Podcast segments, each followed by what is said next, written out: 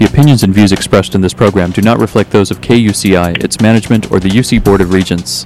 To find out more about this talk show or other talk shows broadcasting on KUCI, log on to our website at kuci.org or check out the latest program guide.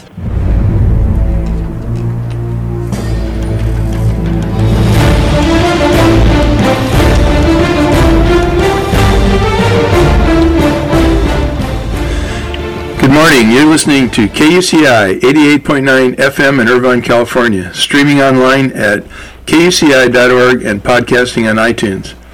Welcome to Privacy Piracy. I'm Lloyd, this show's engineer. We've enjoyed bringing this show since 2005. Your host is Mari Frank, a local attorney since 1985.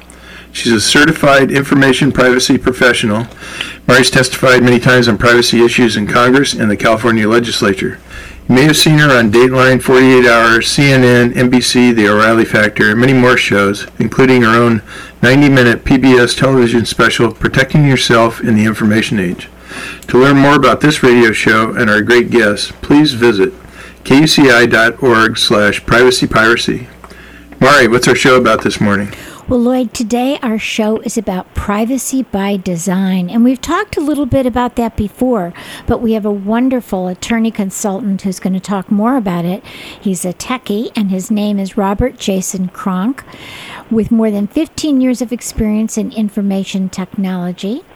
And as an, a licensed attorney in Florida, Jason is able to traverse the realms of business, law, and technology. In 2004, while working in the Information Security Department of Verizon, Jason decided to make his long standing personal interest in information privacy a career choice. Then in 2006, he went to Florida State University School of Law, where he got his law degree. He focused on research on privacy law issues, which is an up and coming area of practice, including authoring a white paper on the intersection of privacy and public records for, the, for Florida's first amendment Amendment Foundation. After graduating with honors, he earned his CIPP-US, which is that Certified Information Privacy Professional, like I have. Um, and he was admitted to practice in Florida and has become a very active member of the privacy professional community. And he is and he's also involved in the International Association of Privacy Professionals. We've had several people on from that organization, of which I'm a member. And he's been awarded the CIPP Technologist certification and the CIPPM, which is the Certified Information Privacy Manager certification. And he's a Fellow of Information Privacy. Um, these are all Fellow of Information Privacy by the IAPP, which is that International Association of Privacy Professionals. And he blogs and he writes and he talks on, on things such as privacy and data security privacy by design, privacy engineering, privacy enhancing technologies, digital currencies, and privacy in public records. His Twitter ha- handle is Privacy Maverick, and his blog can be found at privacymaverick.com. And so, thank you so much, Jason, for joining us this morning. Thank you, Mari. I'm excited to be here. Yeah. So, uh, you know, tell us about how you became such a techie, first of all. So I should probably update my bio. I'm, I think I'm over 20 years now instead of 15 years. Yeah. I think that's uh, a, a bit dated. But uh, yeah, I can remember back. I mean, when I was in high school and college. I, I mean, I got an undergraduate degree in mathematics with a minor in information systems management. So I've always been a computer science, uh, math geek, so to speak, and had a long-standing personal interest in privacy. Uh, and that it, it was interesting back when I originally got out of college. I was a web developer, you know, back in the 90s when that was kind of a, an original thing. And I can remember thinking about how how to do. Uh, you know, securing websites back then, and, and it certainly was not the norm. Uh, so it, it's been a long-standing interest, and I've, I've just accelerated that interest into more of a professional career over the over the past 20 years. That is great. I know because a lot of attorneys who are privacy professionals don't have that technology background or the security background. So it, it's um, it's great that you've been able to bridge that gap. So I see that you wrote a white paper on the intersection of privacy and public records for the First Amendment Foundation. Can you kind of give us a little bit of an overview on that? That's like a an interesting field too. Yeah, so it was. It, it, certainly was interesting to delve into that back when I was in law school, uh, which uh, wasn't too long ago. Uh, back in 2000, uh, I think seven, I wrote that, or 2008, and certainly the First Amendment Foundation had a big interest in uh, in open public records, and Florida has a, a history of, of very uh, very uh, being a, a, sunshine state uh, and having uh, open records laws. And I remember having a discussion with the president of the First Amendment Foundation back then about, I think it was, I can't remember, it was the NASCAR driver who was killed in a uh, car accident, and he uh, his family didn't want the autopsy photos released, and and she was very uh, adamant about how uh, how at, at death he lost any privacy interest. Mm-hmm. And so I, I wrote this white paper. Uh, I, I'm not sure that, that they necessarily uh, agreed with it to all aspects, uh, but certainly in that case, I, I at least made the argument that you know privacy is our internal decision on how we want to interface with society, and in that case, it, it, there certainly uh, our interest of uh, the NASCAR driver that he may not want those autopsy photos uh, exposed. Now, what we have to do, and this this is interesting because what we have to do, both as a society and and in commercial aspects, is kind of balance interest, and you see that with the new uh, GDPR in Europe. It's the balancing of those kind of individual interests against societal interests. Right. And, you know, that's where the law comes in to try to figure out where you know where that balance is and you know does society have an interest in seeing autopsy photos and making sure uh, that you know people know how you know somebody somebody died and that there was wasn't any cover up or something uh, versus the individual interest in not being exposed in that kind of manner. And I would think because he was kind of a public figure being a celebrity that that's why they felt that they should be it was, you know, in the public interest to see it because he was a public figure. Yeah. yeah, because I know we had a case, it was very tragic out here where a young woman, she was only 18, she had a terrible, terrible accident on the tollway and was decapitated. And um, the highway patrol took pictures and then they put it up on the, on the internet Anyway, long story short, the parents sued and they sued for invasion of privacy and emotional infliction of emotional distress and all sorts of stuff against the highway patrol, and they won as a privacy invasion. It wasn't a privacy invasion, and again, I, she wasn't a public figure, so that also didn't come into anything in terms of her invasion of privacy.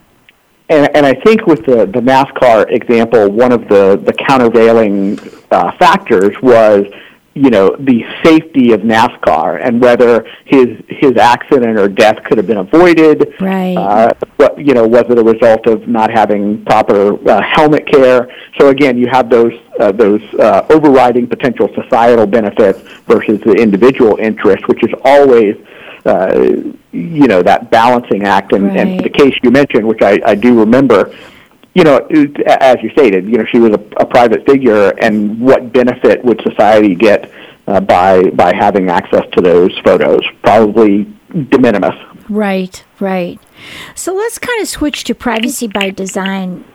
And um, you know, I'm I'm an ambassador to Canada in privacy by design. So you probably get a kick out of that because that was really uh, Ann Cavoukian, who was privacy commissioner of Ontario, Canada, created that concept of privacy by design, basically, and um, and so she took a bunch of us and made us into privacy by design ambassadors. So let's talk a little bit about what is privacy by design?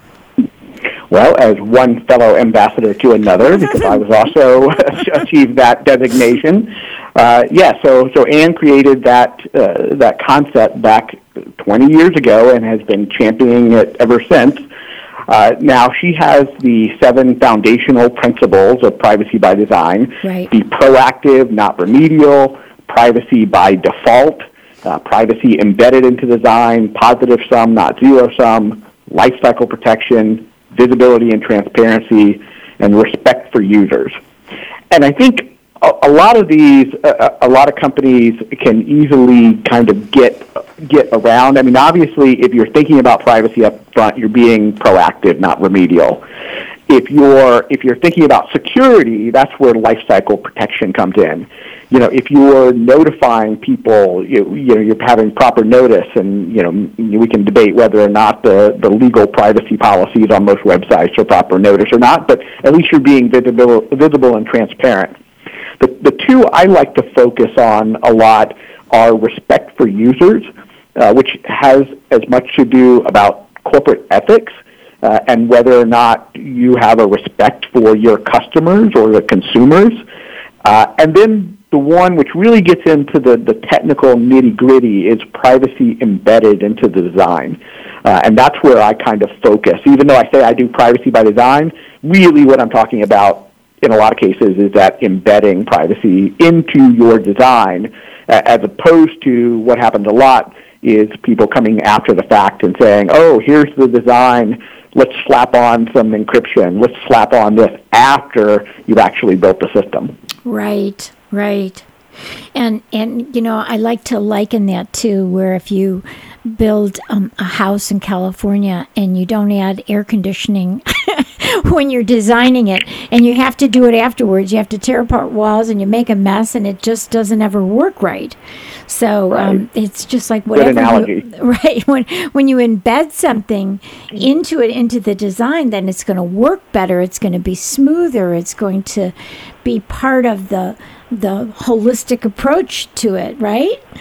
Right, uh, cheaper uh, for yeah. one, and then to your to your point, it's going to be uh, much uh, much better a much better integrated experience. Right. So. I, will give it. Let me give a quick example, and this actually goes kind of back to the privacy by default. Uh, and I often like to use the analogy of an iron and used to back I don't know how how long ago it's been, but you know 20 years ago plus. Uh, when you bought an iron, that you were at risk if you, if you left it on your on your clothes of not only burning your clothes but potentially burning your house down. Right. So now I, now irons are embedded with a safety feature, an auto shut off feature that generally, if you leave it in uh, a, a position where it could catch something on fire, it will shut off after like 15 or 30 seconds.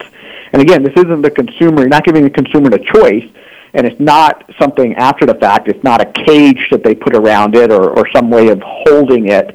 Uh, it's embedded into the iron in such a way that you know you're protecting the safety of the individual.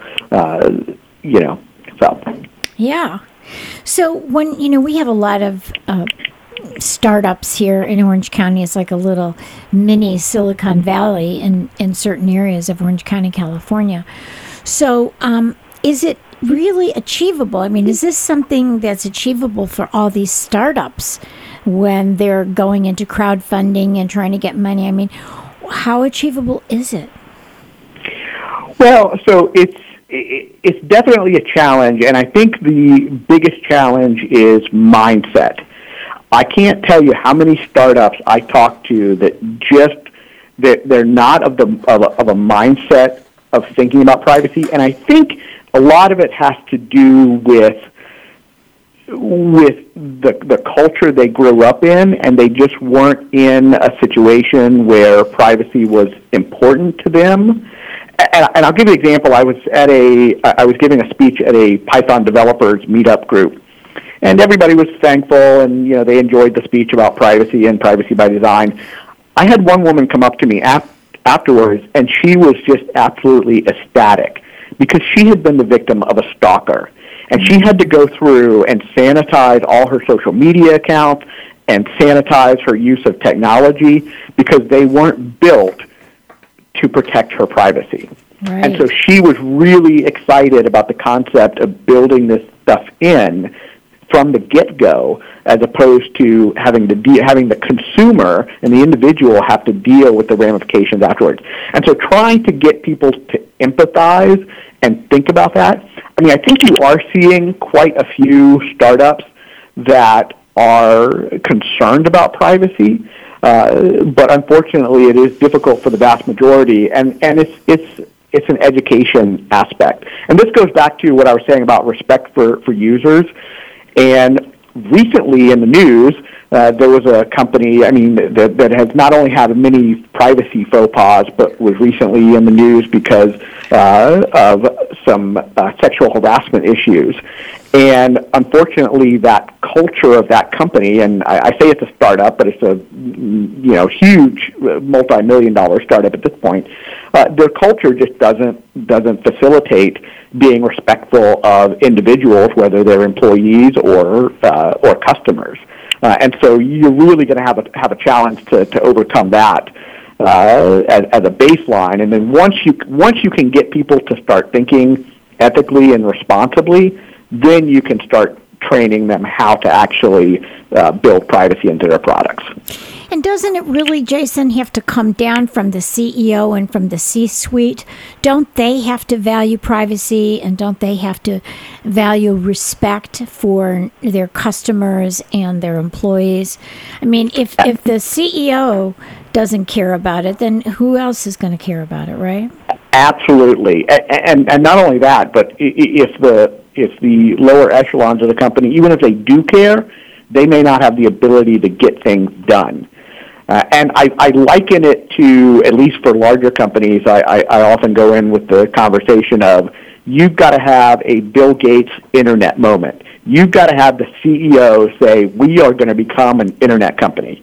And, and you know, for whether it's privacy or security, you've got to have those top level executives come in and say, we are going to be respectful of privacy and we are going to drive security into this organization because otherwise the, the people uh, you know on the lower rungs of the ladder they can't drive it up it's got to be driven from the top down right. And so you know there's the the incentive like value added and then there's also that that stick you know of okay if you don't do this the federal trade commission may come after you or you may get sued or something if you aren't keeping up with this the, with the standard the appropriate standards regarding privacy right? So it's not just well we're going to look good although that helps your reputation but i think it also goes to value added and making you uh, you know bringing that out as really a marketing tool. We protect your privacy right Right. I mean, look at Apple. Uh, they have taken, you know, the CEO has taken a hard stand and said we are going to we are going to build a company that's not built on selling and monetizing your data. Right. Uh, and and I'm not saying that certainly it isn't that that necessarily drove them. They have a lot of other things going uh, for them uh, in terms of, of design, uh, but uh, you know that has certainly earned them kudos uh, from from the marketplace uh, in taking that stand. Whereas everybody everybody uses Google, but they love to hate them. You know, everybody uses Microsoft, but they still complain about Microsoft products, and and so it's it's you know it's not because your your customers love you it's because you at this point you're the only choice well guess what when somebody comes up uh, and is offering an opportunity. And actually, that's an interesting point because uh, studies have shown while people won't necessarily pay for privacy, uh, they won't pay an additional fee. When given the opportunity to choose between two different providers, uh, one which is more respectful and, and uh, of privacy and more trustworthy versus another, they will gravitate to the one that is uh, more respectful. That's great. So let's talk about the difference between privacy by design and a privacy impact assessment. So you're going to have to kind of explain what that privacy impact assessment is. Right. So, so a lot of companies do privacy impact assessments, and, the, and generally uh, a series of questions primarily driven by compliance with the law. Uh, right. Uh, so the, the general counsel or the counsel's office will come in and say, okay, you're doing X. You know, give me a privacy assessment. What are the privacy risks? What are you doing to mitigate the risk? The, the problem I found with privacy impact assessments, and they have their place, don't, don't get me wrong, is they're, they're mostly ex post facto. So you've already got your design laid out, mm-hmm. and now you're trying to impact what the assessment of, uh, uh, excuse me, impact what the, the privacy issues are, and then potentially saying, you know, well, let's throw in some additional controls. You're not encrypting data. Let's start encrypting data at rest. But again, going back to the conversation we had, you know, earlier, you're not designing for privacy. You're not building that in, and and so you're limiting your opportunities to protect privacy. You're making it more costly to do it, and it's not an, as integrated a solution. Right. When I think about all these governmental agencies, though, that have been around a long time, and that weren't thinking about privacy, um, when they are required to do a privacy impact statement, then they're learning where the big holes are, right? So, I mean, it's better than just saying putting it under the rug, right? I mean, right. So, they, I mean, again, they, they, could they, recreate everything and start it. But I mean, I'm with you on privacy by design, but I'm just thinking some of these uh, companies that have been around a long time and some of these um, governmental agencies that are trying to catch up in, to speed with that, that they can at least analyze where they are, right? Right. So uh, absolutely, they have their place in the market when you already have an existing solution and you need to impact the privacy and then or, when you need to identify the impact to privacy on that and then you, you you can come up with mitigations and you can have as you stated you know a, a, a potential go forward plan for when you're when you're making changes you know that's absolutely necessary agreed Right. Yeah. That shouldn't that shouldn't forego the usefulness of, hey, we're going to do X, or we're going to create a new product, a new service, to go and build it and then do the privacy impact assessment right. afterwards, that's just right. not the, the, the, best way. Right. You need to have both. So let's right. talk about the process because we have a lot of companies that are driving by and we have we're sitting on the campus um, you know we have graduate school here um, so what is the process you go through in privacy by design yeah. to design it so I, I've created what I think is a very simple process because a lot of people, when they look at Ann's uh, seven principles, they're like, okay, this is great, but it's too high level. I don't know actually what to do. What do I sit down and, you know, how do I sit down to a, with a piece of paper and actually design for privacy? So I, I call it the five I's, and not to be confused with the International Spying Consortium of the same name. Uh, but so, so first, uh, identify your use case. And we're talking about it at a very high level use case. So not, don't give me a product and a solution and how you're actually building it. Just tell me what you're doing. Are you coming up with a, a new point of sale system? Are you coming up with a new game app? Again, just give me a very high level use case. Then identify the individual that you're trying to protect. And this isn't always obvious. Uh, I, I, you, you have to look at everybody who might be touched by the system. And, and I give the example of Pokemon Go. Everyone was concerned about Pokemon Go and the data it was collecting on users. Well, one of the privacy impacts was that Pokemon Go used churches for gyms, mm. and some of those churches that they had identified were actually owned by individuals as their house. So game players would show up at all hours of the day and night, right. trying to trying to uh, train their characters at people's houses uh, that mm. were previously churches. So again, so there's lots of individuals that could be affected. Then identify the invader, uh, who is performing the privacy invasion. So a lot of companies they focus on hackers you know, what can a nefarious person, maybe it's an internal person as well, an employee, right. but what can what could they do to uh, invade somebody's privacy? You have to also look at the actual company as a potential invader. If they're using data for a secondary use that wasn't what the person consented to, that's an invasion. So again, so there's all sorts of different invaders that you can look at. Next, identify the invasions. Now, I, I, I don't use the term harms because that's a very Americanized view. Mm-hmm. Uh, a lot of people in the U.S. think of, well, what's the harm of doing this?